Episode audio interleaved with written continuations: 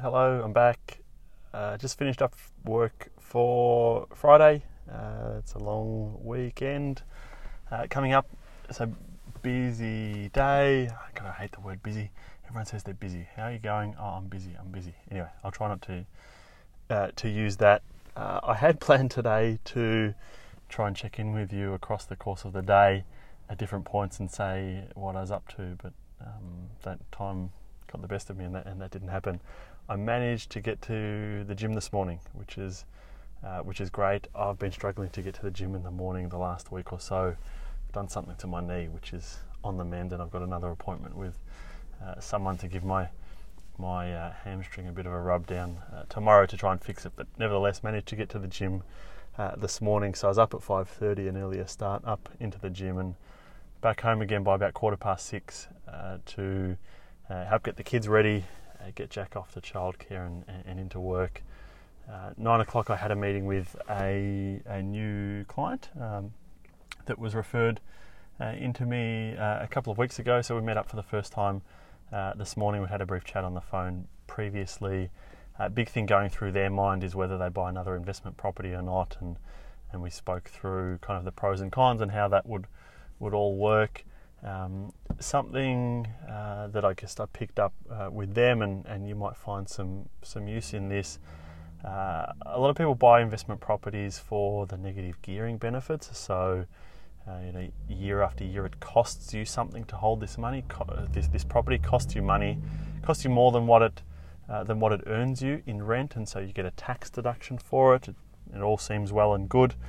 Um, but the trade off there is that you're losing money from one year to the next and getting some tax back in the process, but nevertheless losing some money.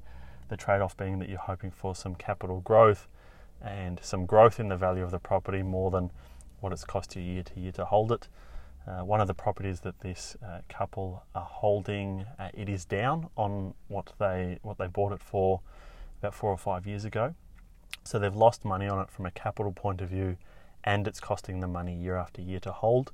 And so we had a, a, uh, a, a bit of an in depth discussion about the impacts of that. And I said, you know, do you understand that if you hold this property for another couple of years and it goes up in value, like you're kind of hoping it will, it might get back to where it was, but it's also cost you kind of forty or fifty thousand dollars over that time to hold it.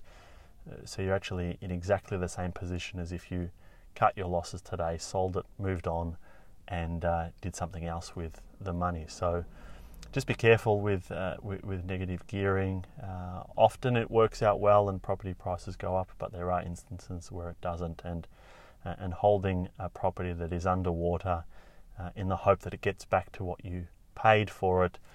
Uh, in, in some cases can be can be wishful thinking. So, fortunately, putting aside this investment property, these couples in a really sound uh, position. So we did a bit of whiteboard work with them, looking at where are they at now, where is it that they probably need to try and aim for over the next nine to ten years that they plan on working until they until they get to retirement. What's the gap? What are some of the things that they can do uh, to get there, and how can they maybe tidy up their strategy that they've got in place at the moment to to assist in that? So just a, an initial, initial meeting, a whole lot of kind of hypotheticals on the whiteboard, but a, but a really good hour or so with them. Uh, then rushed off to a Zoom meeting. So I do a lot of my client meetings online, uh, with with primarily with Zoom meetings. Uh, they might be clients that are interstate, overseas, or in Melbourne, just like uh, this client was. This client's only a couple of suburbs out of Melbourne, but uh, rather than have them trek into the city and and go back again, we just do all of our meetings online via Zoom, which works really well. Uh, and then leading on from there.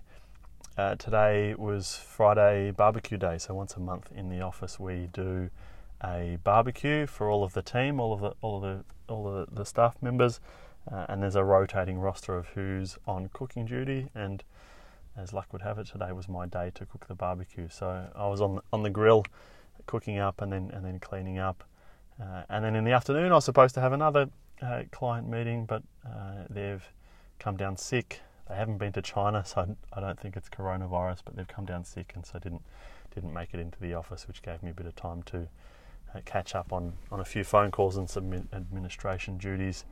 Um, I'm back now, sitting in the car, about to head home uh, for the long weekend. I'll uh, see if I can record a couple of episodes over the weekend. Um, I just checked who's been listening to the podcast, so uh, yesterday's episode's now up to five uh, listens. So thank you to the five of you that have listened to that, uh, and and the one from Wednesdays uh, now up to six or seven, I think it was. So thank you uh, very much for that. Uh, I hope you're finding this entertaining in some degree.